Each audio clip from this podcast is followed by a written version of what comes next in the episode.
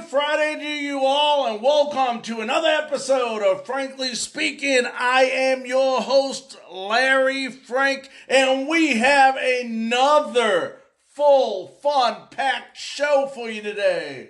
A little bit later on, one of the most experienced sports radio hosts in the entire country, Rich Herrera, will be joining us live on Frankly Speaking, as well as Daniel Marcello.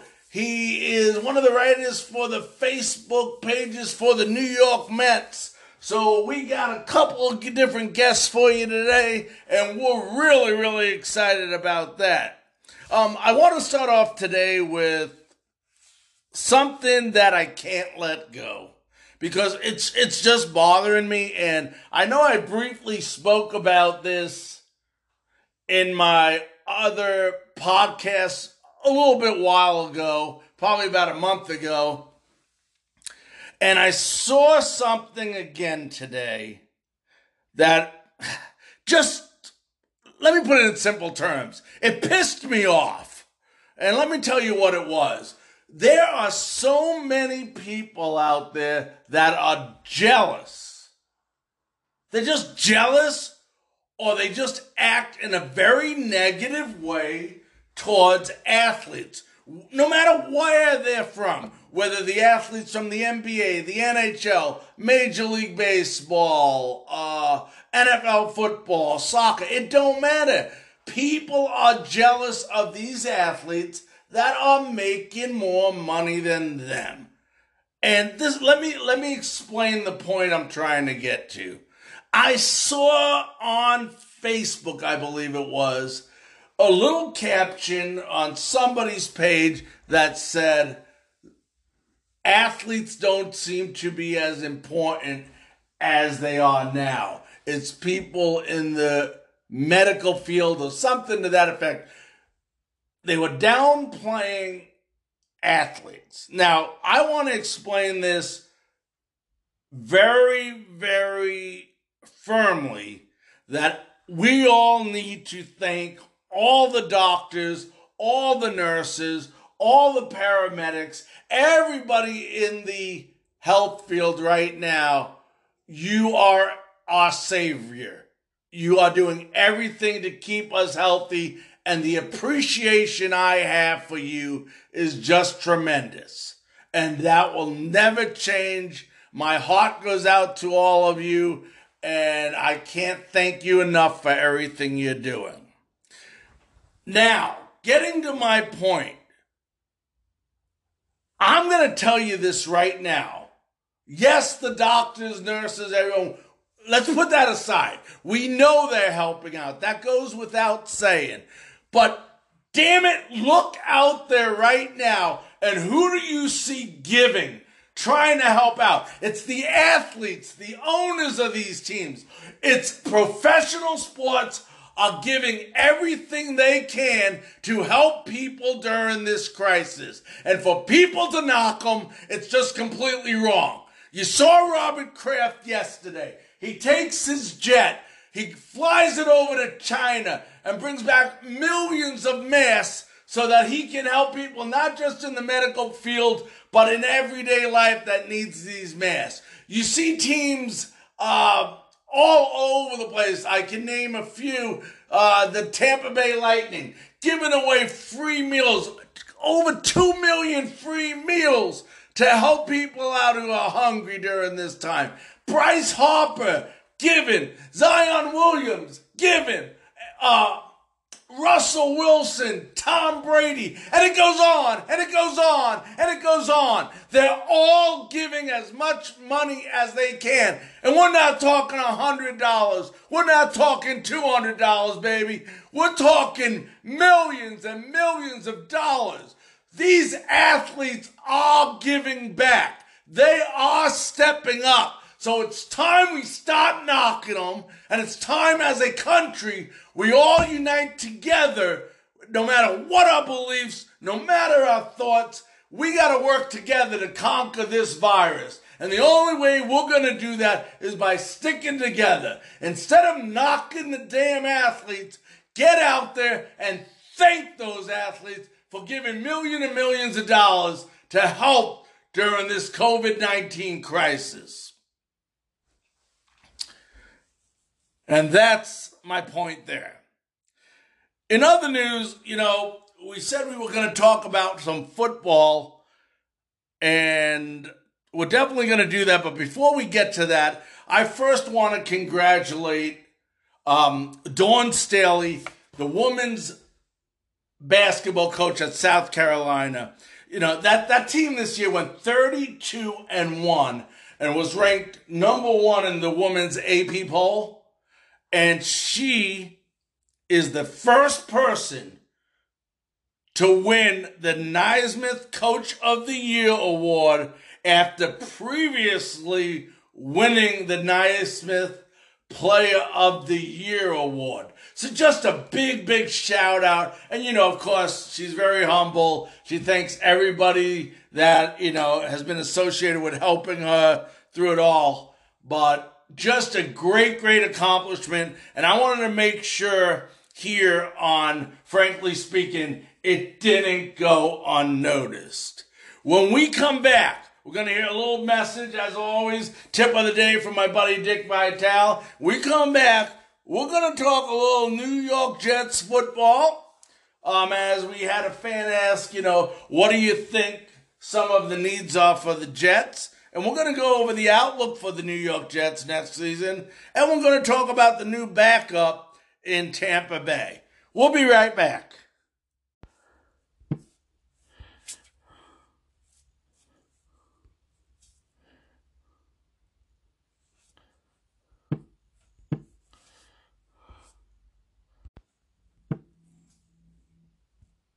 So I miss you so much.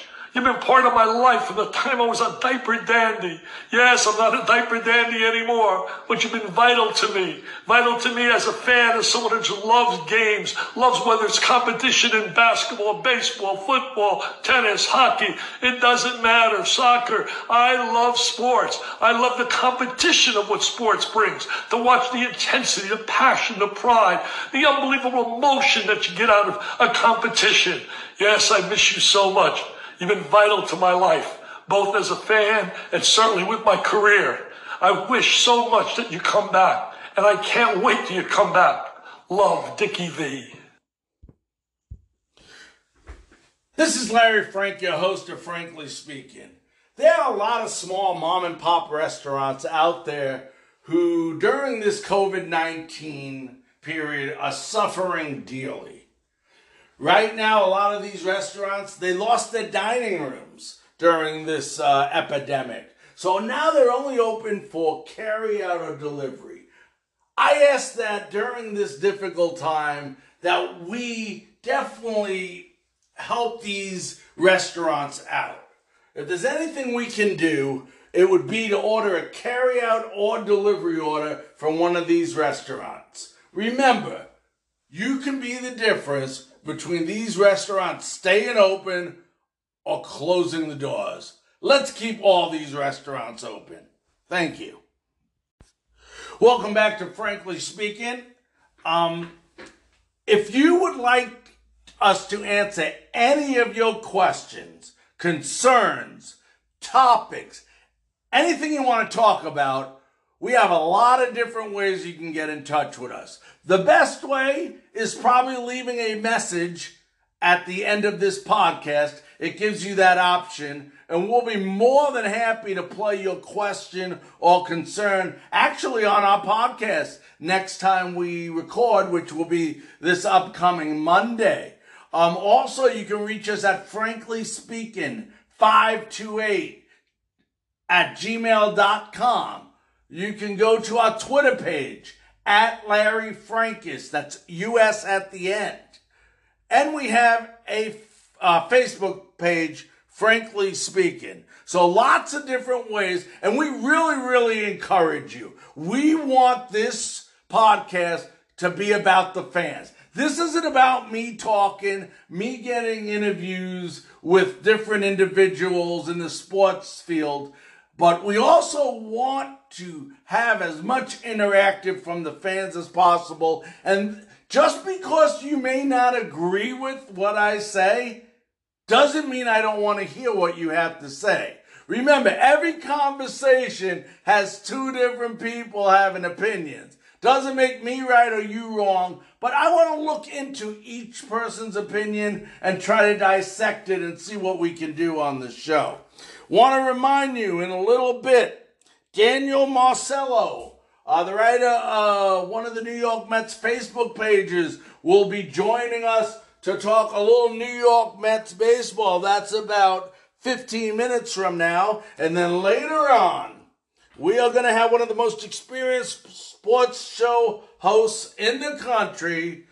Rich Herrera will be joining us. Now, I said it before break. We were going to talk some New York Jets football, and that's what we're going to do. I had an individual write into me that wanted to know what my opinion on the New York Jets would be.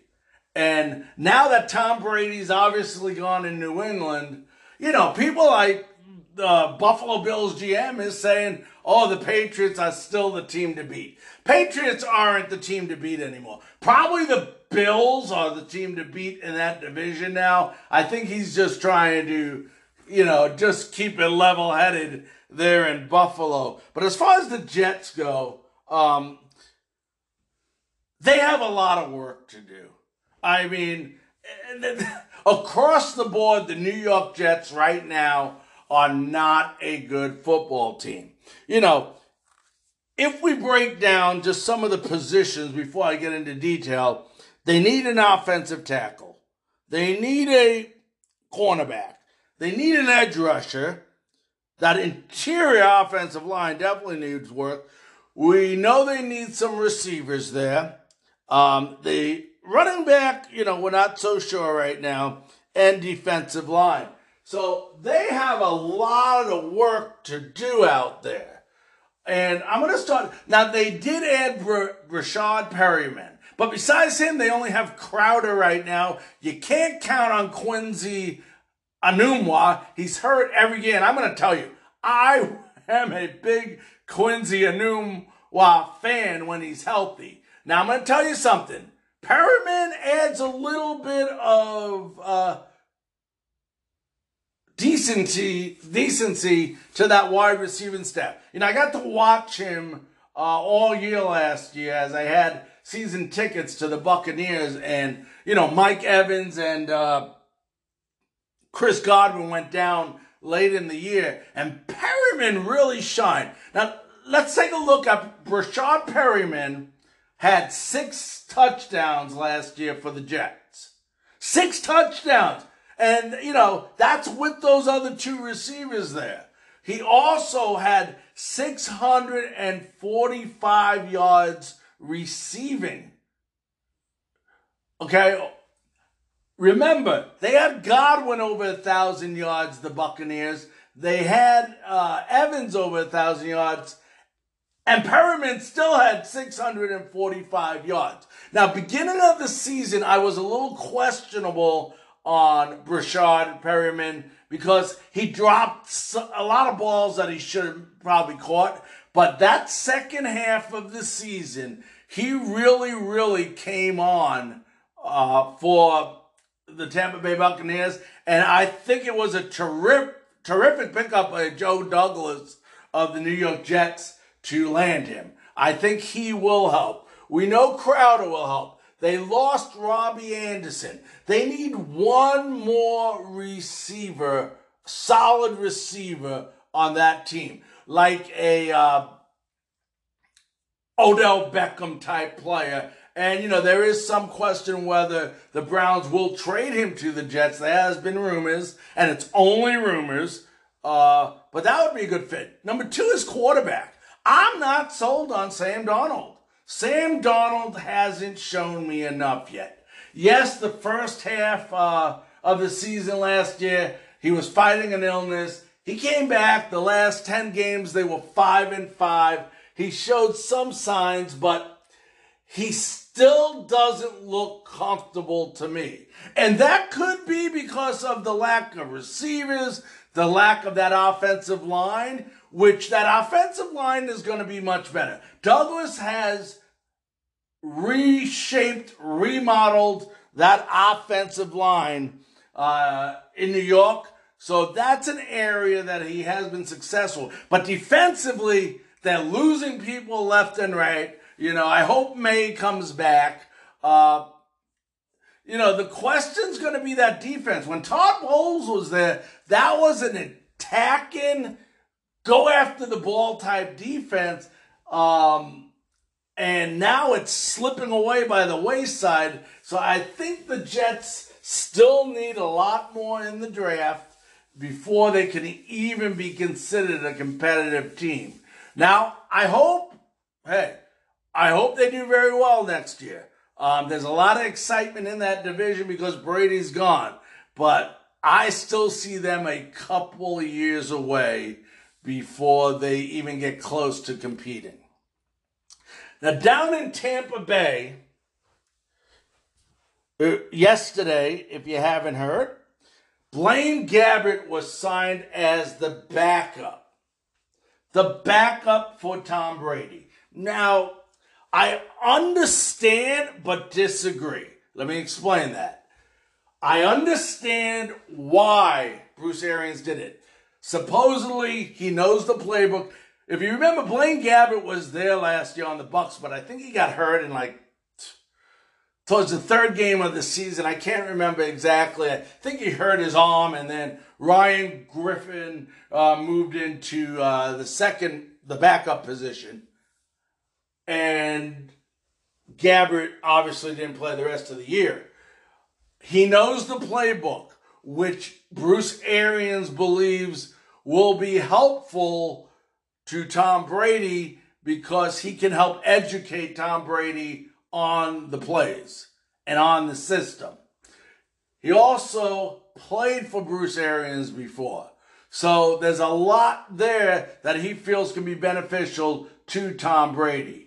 Now, I disagree because Blaine Gabbert has been a bust in the N F L from a draft pick. Number ten draft pick, uh, Jacksonville Jaguars. Uh, didn't do anything in Jacksonville. He did start for a couple of years. I know he went over to the Titans as a backup. Never did anything over there. I, he might have been with the forty-niners as well. So, nothing concrete on Blaine Gabbert. My feeling is this. Okay, for those of you in Tampa Bay that think you're automatically winning a championship because Tom Brady is there, you're completely wrong. You still need other pieces. But saying that, I think Brady and Peyton Manning are probably a good comparison when Manning went to Denver. They, they didn't, they knew in Denver, John Elway knew that Peyton Manning was not the Peyton Manning he was with the Indianapolis Colts. But he still had the same football intelligence that he had when he was with the Colts. And that's the same thing with Brady. Bruce Arians has to feel in his heart, Tom Brady is not the same Tom Brady he was ten years ago.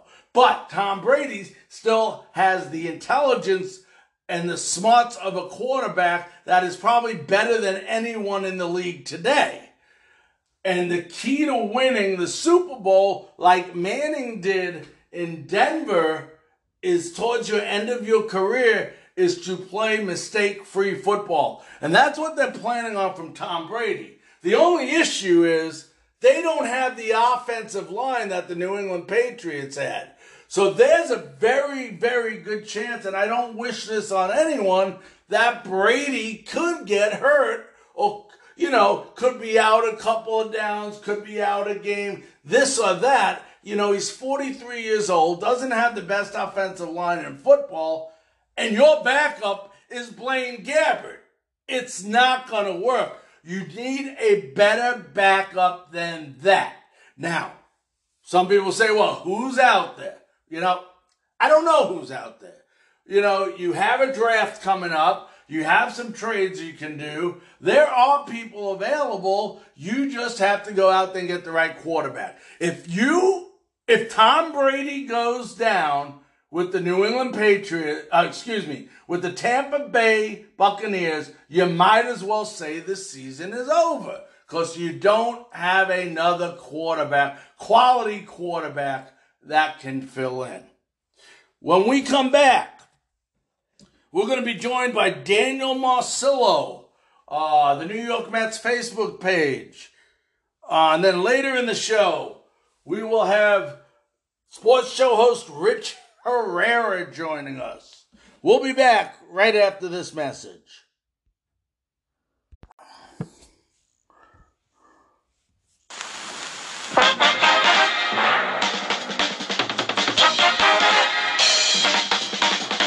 Meet the Mets, meet the Mets, step right up and greet the Mets. Bring up your kiddies, bring up your wife, guaranteed to have the time of your life, because the Mets are really sucking that ball, hitting those home runs over the wall. East side, west side, everybody's coming down to meet the M E T S Mets of New York town.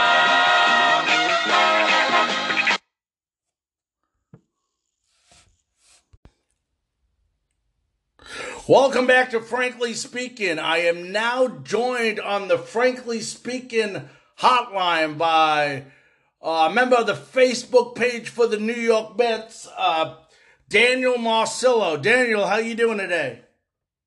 Doing terrific. Just trying to stay safe and uh, with all that's going on. How are you doing? I'm doing good. I was just going to say, how are you and the family doing through all of this? Always, you know, the easiest part about this is just trying to stay inside. It's uh, just trying to manage it one day at a time. But, you know, we, we're trying to get through it. That's, that's all we can do at this point. Absolutely. Now, Daniel, I know you work with the New York Mets Facebook page. Um, that's exactly where you and I got introduced. Uh, how long have you been doing this for, and what made you decide to be involved in this? Well, it started, uh, the Facebook page started about a year and a half ago, and it's a branch off from Empire Sports Media, where all of our articles are posted. Um, and the man in charge of the website, Alex Wilson, he gave me the opportunity to, you know, start writing for them while I'm still in college at Stony Brook. And, you know, the experience has been great. Uh, he allows me to pretty much be as creative as I can with my articles. And we have a good group of guys there that write at uh, Empire Sports Media. Good, great, terrific. Now, you're a big Mets fan. I grew up a big Mets fan, probably way before you were born. They were playing in Shea Stadium. What, what, what's one of your favorite New York Mets memories since you've been alive? Well, there's, there's a lot of great things that happened. I think one of my favorite memories actually um, was back when they were still playing Citi Field. It was, I want to say, around two thousand seven. It was just, you know, just another regular season game against the Philadelphia Phillies, but it was at the height of when those teams had a big rivalry. You know, it was sort of regrowing back between uh, oh seven, oh six, and oh eight. And just the experience, there was a game where um, it was Wright, Delgado, and LaDuca went uh, back to back to back. I forgot what the order was, but it was just one of my favorites, just a memory that sticks out in my head. Now, I got a memory from last year. I'm going to play. I don't know how well you're going to be able to hear it with our connection here, but I'm going to play it, and then I'm going to explain it to you. But this this was my favorite moment of last year. Here it is. Something not as sharp and, and sure. High fly ball into center field. This one is back at the wall. It is gone. A new rookie single-season home run king as Pete Alonso moves past Aaron Judge and stands alone with fifty-three home runs in his rookie season.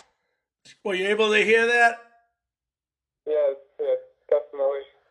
Yeah, that's Pete Alonso, his record-tying home run, and I God, I watched that over and over. What has the addition or the emergence of Pete Alonso meant meant for the New York Mets? Well, you think came from, if you remember back at the end of two thousand eighteen, he didn't get the September call-up, so there was already sort of a little friction there.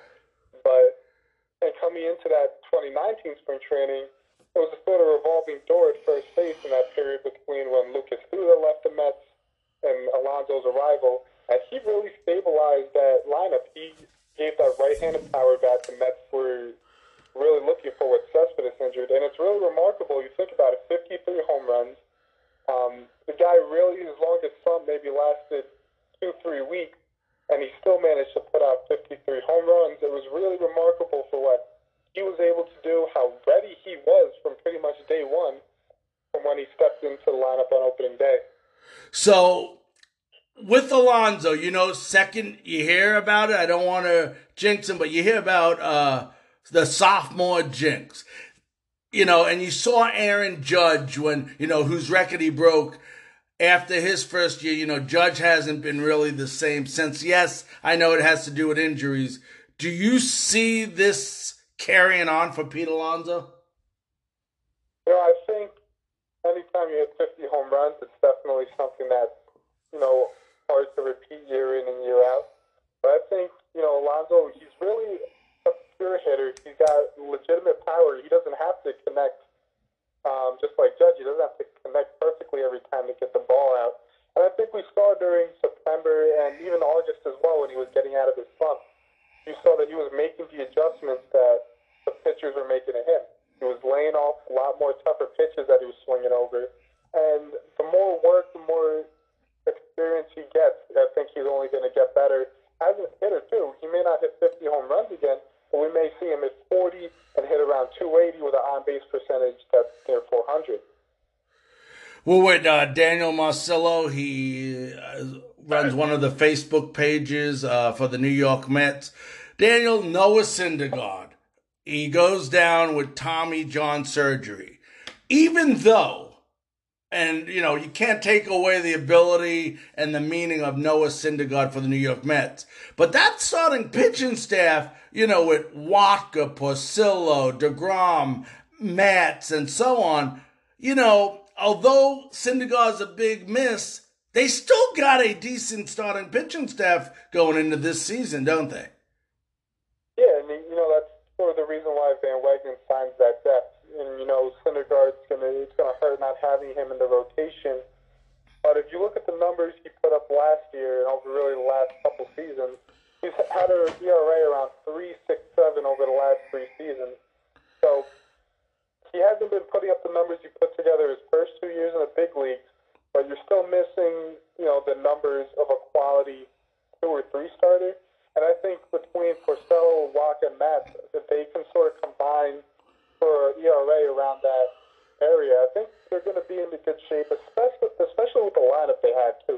They don't have to worry about, you know, scoring um, five, six runs a game because the starting pitching can hold up three or four. And their bullpen, you know, at the end of it anyway with Diaz and Familia, uh, isn't that bad, is it? No, and, you know, it's hard to think that Diaz and Familia are going to be exactly what they were last year, even if they pitch average for the Mets. You're looking at a, such a better season than they put together uh, in the prior years. They may not be at the forms they were where they were at their best, but they're settling somewhere in the middle of where their entire major league careers have been. I think it leaves them in a really good spot, especially with the other arms they have in there. Now, can, you know, the Atlanta Braves are getting better. They actually won the division last year. Meanwhile, the Nationals won the World Series last year. The Phillies keep getting better. They now got Joe Girardi. So, exception for the Marlins, who still have some work to do. How tough is it going to be for the New York Mets to compete in that division? You know, they, every year it seems like they have their work cut out for him in this, for them in this division. And one of the more interesting things is that they really dominated the series against the Nationals last year. And, you know, they were sort of around five hundred with the Phillies. The biggest difference between them making the playoffs and not making the playoffs was beating the Braves. And I think really as much as the Nationals, you know, should have the respect that they earned for winning the World Series, this division still seems like it's the Braves to lose. Um, there's still the how beatable they are, and the Mets show how beatable every team in that division is. They just have to piece it together from April to September. They can't have a bad May and a bad June like they've had over the last couple of seasons. Now, before we let you go, Daniel, R- Rojas is named manager after Beltran has to leave because of uh, the uh, cheating scandal. What do you know about this guy, and do you think he, you know, has what it takes to be a successful manager for the Mets? Well, the manager is it's such an interesting role because Rojas has been with the organization for the last, you know, handful of years, at least ten years at this point. But he's familiar with every guy in the dugout, and really the manager at this point has sort of turned into a position where it's more player management instead of game management. A lot of a lot of teams now rely on the analytics, you know, the computer. Even we've heard in the past, Van Wagner or Wilpon want to make moves from upstairs. Um, but I think Rojas is a good, safe candidate, especially with all the baggage that came along with the whole Beltran and the Astros cheating scandal. But I think he's a very good manager, especially for personnel. And I think that's really what you need at this point.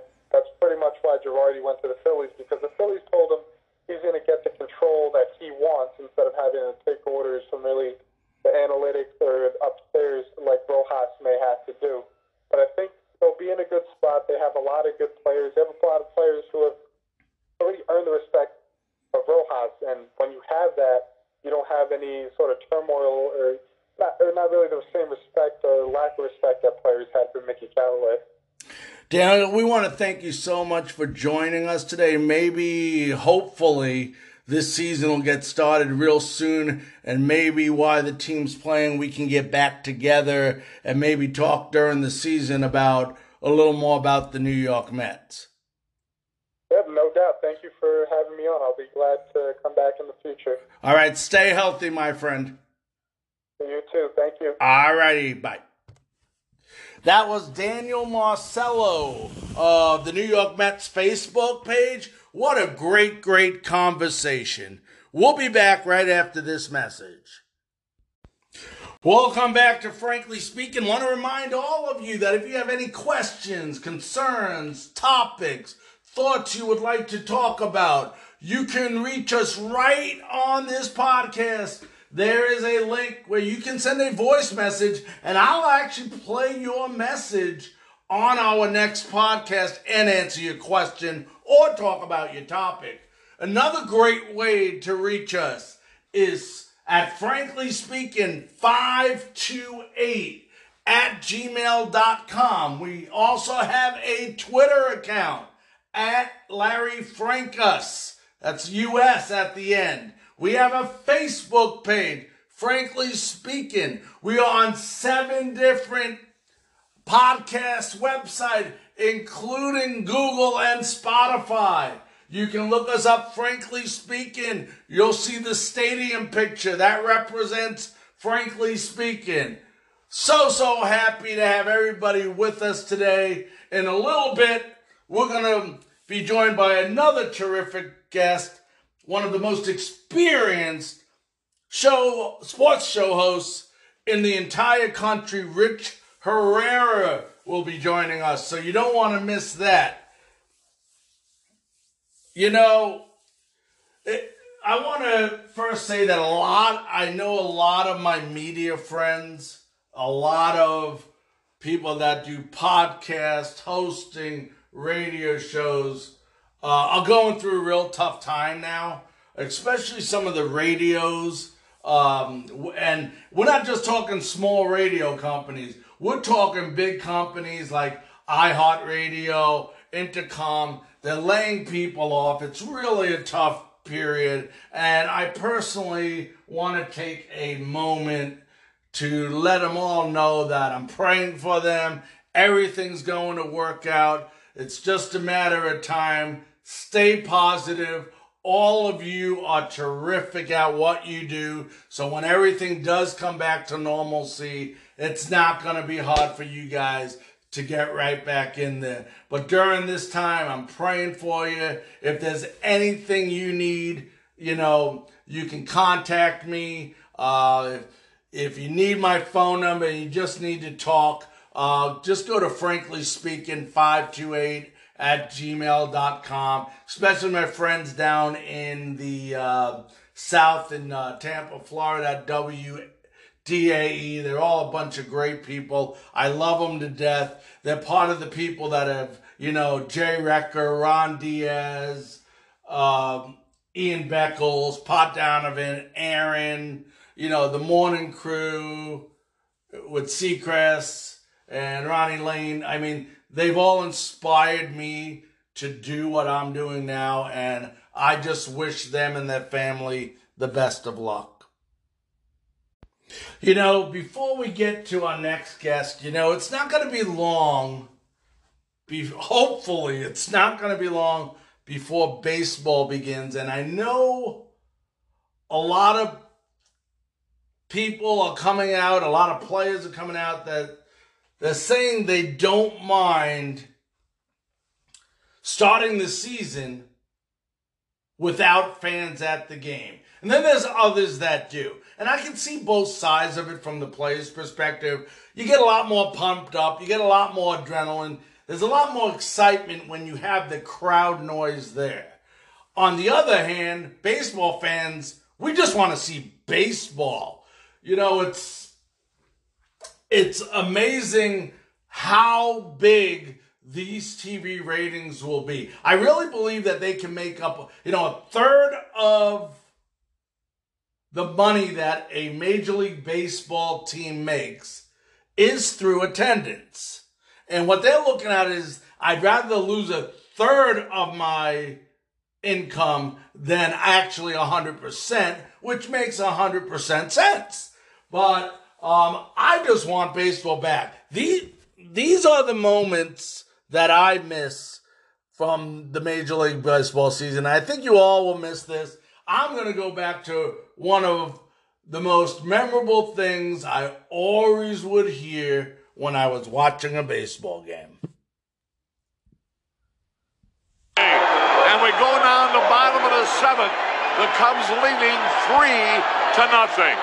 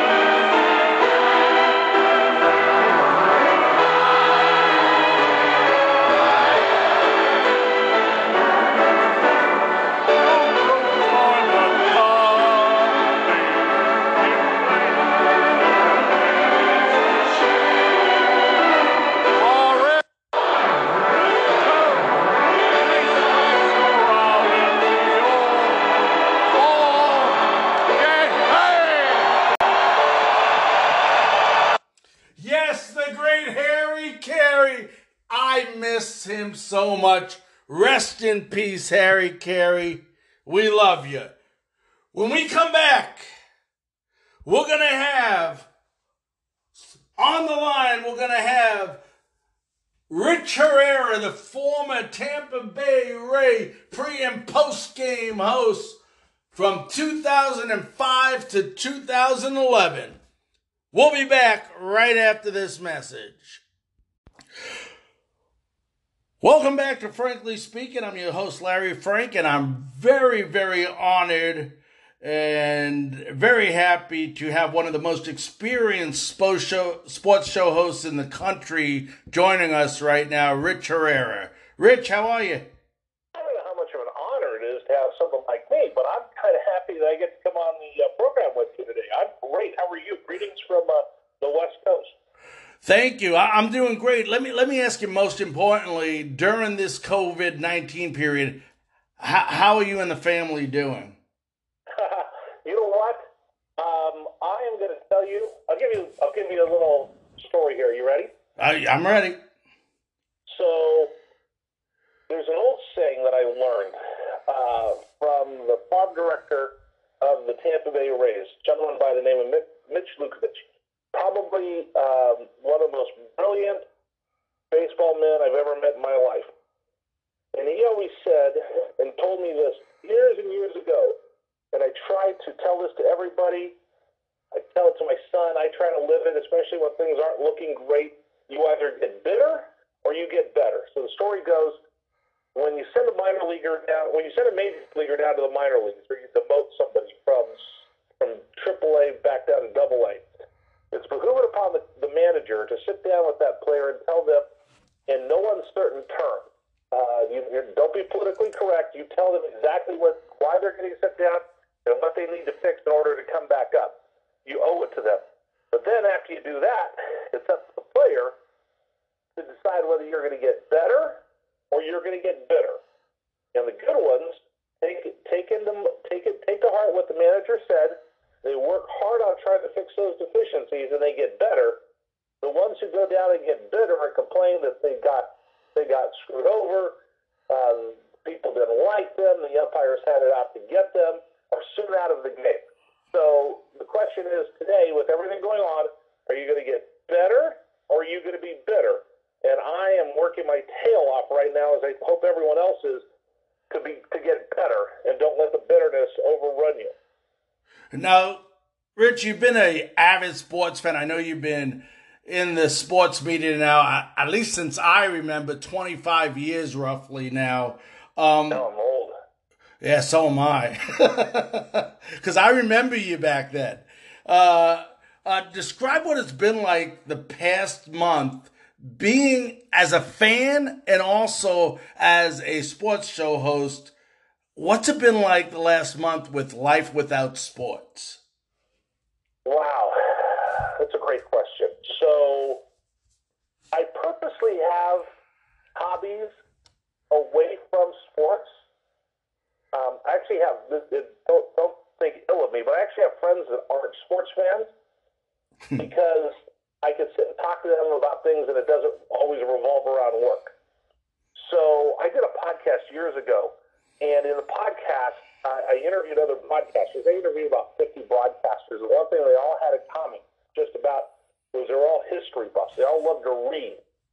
So, um, hobby-wise, for me, without sports, I miss baseball. Man, do I miss baseball.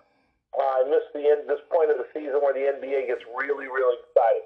Uh, I miss college baseball. I miss sports so bad. But I, I have something in my life to kind of fill that void.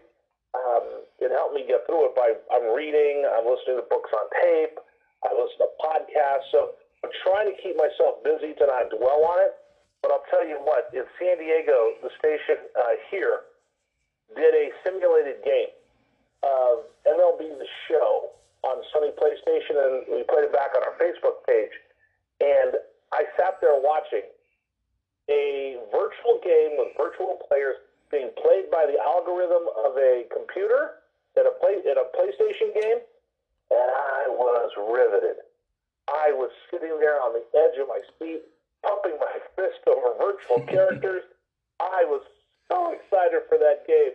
Uh, I think that there's there there are a bunch of people like me that are trying to keep their mind off of things, whether it's YouTube or you know not watching the news twenty-four hours a day, which you can get sucked into.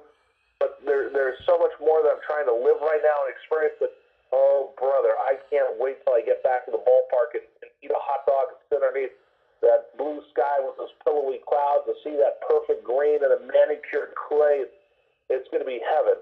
Um, as far as working with no sports, um, this is like, Larry, this is like the day after the Super Bowl. Sports talk radio is fun um, for ten months out of the year.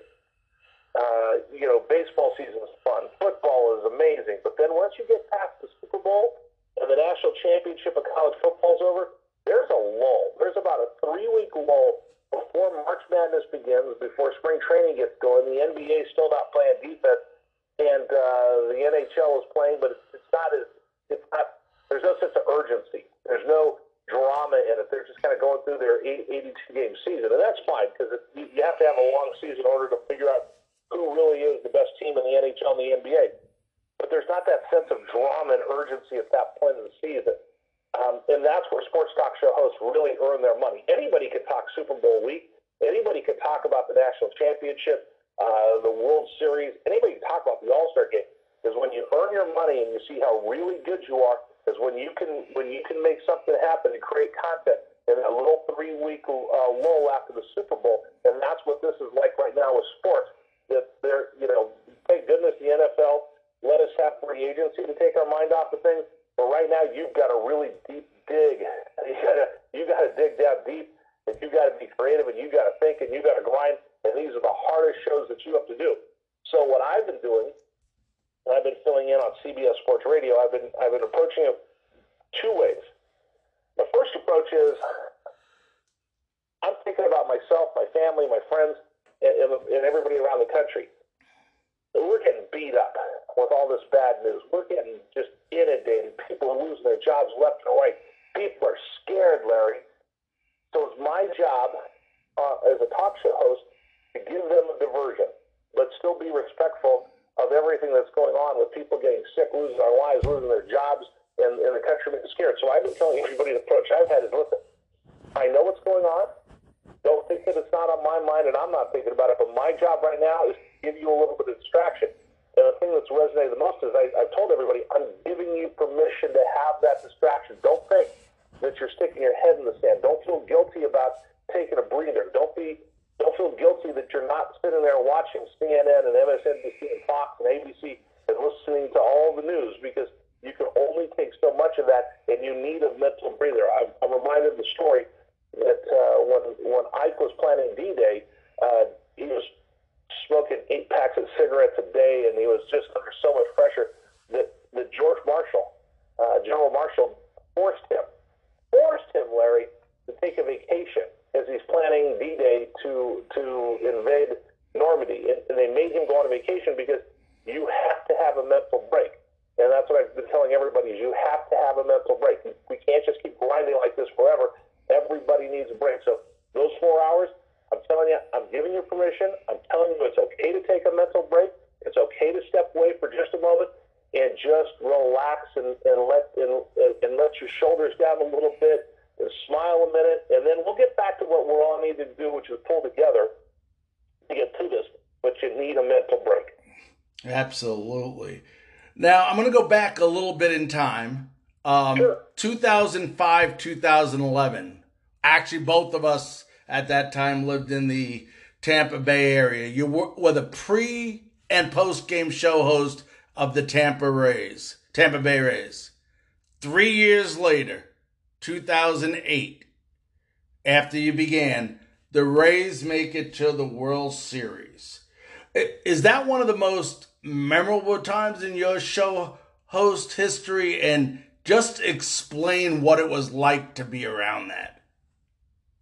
So my, my, my late father used to tell me, Larry, that um, I've never had a real job in my life because I got paid to go to ballparks and eat hot dogs. Um, and, and I've always remembered that. Like, you know, my dad was a cop. Uh, he worked. I, I just got to stand there and observe. I've seen some pretty cool stuff. All-Star games, Super Bowls.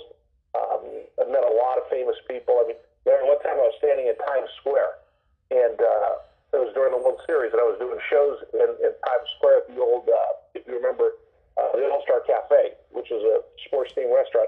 So I just want to walk outside and see what's it like to see in Times Square and look up at the big at the big screen and watch the World Series. So I'm standing there, and a gentleman walks up next to me, and he goes, "What's the score?" And I'm like, "I come to score." And I look over, and I'm like, "I know that voice." And it was Walter Cronkite. So Walter Cronkite is standing next to me. He had been in a play, but he came out during intermission. He was trying to catch up with the game. So I stood there and had like a five-minute conversation with Walter Cronkite um, in New York, watching the World Series at Times Square. That's something very, very unique, and it's something that I, I, I'll tell I'll tell people that, wow, that's pretty cool. But the whole World Series, worst to first, you have to put it in the context that when I got to Tampa Bay, it was the worst. I mean, the worst organization in all of sports. Nobody respected them. My gosh, they used to get made up, made fun of by The Simpsons. David Letterman, because his sister worked for the Saint Petersburg Times, would, would, would take cracks at him. They were really the doormat of professional sports. And Vince Maloney uh, tried as best he could, but they just were the laughing stock. I don't think Vince was the laughing stock, and the people that worked there worked hard, but they just didn't have much success. So when I got there, uh, and I was so excited, I put on a Devil Ray cap, and I'd wear it around, and you know, I had all this green on, and it, there were no fans. Like, I went to go get a haircut. When I first got to town, I told the woman that I worked for the, the Tampa Bay Devil Rays. So I was so proud, so proud, Larry, that I was working there. And she goes, "Oh, yeah, I never go to the games. I don't like driving over to Tampa." And for those of you listening, you know, outside the Bay Area, there's two cities. There's Tampa and there's Saint Pete. And we were in Saint Petersburg, where the, the city that the Rays Stadium was. And she said, no, no, they play over in Tampa on the other side of the bridge, and I don't like driving over that bridge. I go, ma'am, they, they play like ten minutes from here. She didn't even know that the stadium was ten minutes away from where I was getting a haircut. That's how little interest there was in the team. I tell people, it was like if you went to a small liberal arts college in the Northeast and you walk around Florida and everybody's got Baker stuff or Noel stuff or Kane stuff on, U S F, U C F, uh, you might see someone across a crowded room and they have that same color sweatshirt that you did in your school, and you're like, oh my gosh, finally somebody's going to be here for my, you know, what's the matter with you up in upstate New York? And you run over to that person. It happens just to be a T-shirt of that color. You you were so desperate to find somebody else that followed that team because you felt like you were all alone on an island. So when you take that juxtaposition from the green and getting beat up and losing one hundred games a year, um, in the, in the in just the, the grind of that, to go all the way from worst to first to that World Series, and you had to get past New York, you had to get past Boston.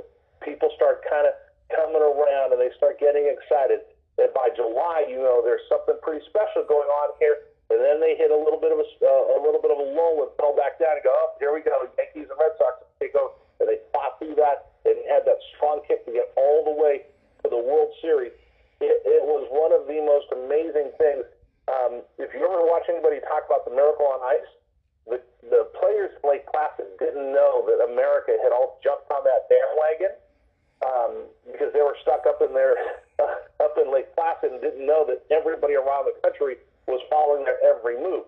I remember that story, so I made sure I tried to step back as much as I could and see and have a mind's eye view of what was going on. So I really got to absorb it. A friend of mine told me before the World Series, he said, Richie, you're going to get beat up with ticket requests, uh, long hours, travel, parties, everything in the world. And if you don't sit there and you take a moment to, to let it all set in, it'll still go by you, and you might not ever be back again. So I sat down there for about ten minutes by myself. I blocked out ten minutes, and I just sat there uh, in the stands behind home plate and just took in the whole view, just so I had time to sit there and digest it and process what we were going through so I could appreciate the moment even more. But there's something, Larry, that you cannot replicate. I have all the memories. Like, one of my greatest memories was we came back after... We came back after uh, a game, and it seemed like the whole town showed up to greet us. And we got off the plane, and there's people everywhere. And my young son, he was, I think he was seven at the time, um, was standing there with my wife, and, and he and he and he kind of reached up over the barricade where we were walking through, keeping the keeping the uh, the fans on each side, and the players were high five, everybody's high fiving. And, and Rigney, who's now nineteen years old, he jumped in my arms and just held on for dear life and wouldn't let go. And I remember, and I have pictures of me and him walking through the crowd. Um, he's got a Herrera jersey on, uh, Rays jersey on. I'm holding him, and he's holding on to me around my neck. And it's one of the greatest feelings I've ever had. So I got, I, I remembered all of that. I, I have those memories. The one thing I can't replicate, or I don't have a way of replicating and reliving, is the smell that you get inside the locker room, where you can taste the champagne without drinking it. As they're shooting the bubbles in the air and they're spraying champagne all over each other, and it's a closed room and all that carbonation goes into the air, you can taste champagne through your nostrils. It's an experience that not many people have, not many people ever get to have, and it's something that you have so little in your lifetime. That taste of champagne through your nostrils, the smell of champagne, is something that I'll never forget, but I don't think I'll ever be able to experience again. We got a couple more minutes here. We're talking live to Rich Herrera, uh, the sports radio show host. Um, Rich, I got to ask you this because I remember now watching Rays games, and Rich Herrera wasn't just a pregame and postgame uh, radio show host. I remember times, and correct me if I'm wrong, that you actually did some T V. I don't remember if it was play-by-play or commentating, filling in for whoever was doing the games then. Um, so my question to you is, you've done a lot. You've done radio show hosting. You've done your own show podcasting. You on Sirius F M. And you've done play-by-play. Uh, we got about two minutes left here. In two minutes, um, which one do you prefer doing the best? Okay, so I want to make sure I'm not taking uh, um, I'm not taking stolen valor. I never got to do the play-by-play for the Rays. I did uh, down at Durham with the Bulls uh, on television, and when I was on T V, it was normally uh, the, the T V crew goofing on me, uh, but it was still fun whenever they would show me on T V. Of all the things I've done, and I think I've had the most, uh, the thing I enjoyed the most was play-by-play, obviously, because it's, it's it's very glamorous. Uh, the thing I, but the thing that I loved the most was being able to connect to fans, Larry. I tell people I've been invited to more funerals, more weddings, birthday parties for people I've never met before in my life, uh, but listen on the radio, and we became friends in a one-way conversation with me talking to them, but they felt we, we had such a connection that they would invite me to milestones, and I've, I've been to funerals uh, for people that I've never met. Um, so the greatest moment, the thing that I, I loved the most was, I'll tell you this quick story. There was a gentleman that was in a retirement home in a wheelchair, and his son would bring him to Tropicana Field every night, and they would stop by the, the brew house and watch me do the pregame show, and the, the father would sit down, and the son would sit down, and they just stand there and watch, and uh, every day, every game. And, they, and we got to know each other kind of, and I walk over and talk to them uh, during breaks, and I'd wave at them. And they'd wave at me on their way in, or they wave at me on their way back, and it got to be a routine. So the next year, um, the I'm, I'm looking for them, and I don't see them. I don't see them. I'm like, hmm, I wonder. Oh, I guess they're not coming to this game. Maybe they'll have to pick a call. Hopefully, I'll see them tomorrow. I just remember them because it became such a routine for us. And the sun came by. I think you can all choke up when I tell you this. The sun came by, and he. He told me, I said, hey, Hash, where's your dad? He said, Rich, I got bad news. I said, my dad passed away uh, over the winter. And I'm like, wow. Now I'm tearing up when I tell you the story. He said, uh, my dad passed away. I said, wow, so sorry to hear that. He was such a, such a nice man. He goes, yep. And he said, he made me promise that I would come see you on opening day. Um, that was one of his last wishes. So when you're able to have that kind of relationship with people, it makes you cherish what you do and appreciate it. Uh, Rich, uh, I... Sorry, I, didn't uh, get, I didn't mean to get all smoky on you right there, but you asked me that question, and we were talking about the Tropics. It popped in my mind. I think about that gentleman a lot. And I remember you at the brew house. I do remember those days, right inside the stadium. Um, listen, I want to really, from the bottom of my heart, thank you for joining us today. I know one of the reasons I'm currently doing what I'm doing is because the inspiration, you know, you've given me when I've listened to you. So I really want to take the time to thank you so much for joining us today. Hey, I'm honored that you thought of me, you remembered me, and you invited me to come on. And, and you've got my number now. You just hit me up. Let me know. We'll do this again. And I promise I won't break down crying when I'm telling you a story about the Trump. Not a problem. Stay safe, my friend. All right. Take care. Bye. That was Rich Herrera, the probably the most well-known sports show host uh, in the country. Uh, joining us today. Want to remind you all, we will be back Monday. We had such a great show today. I hope you enjoy it. Everybody, have a great weekend. We'll see you Monday.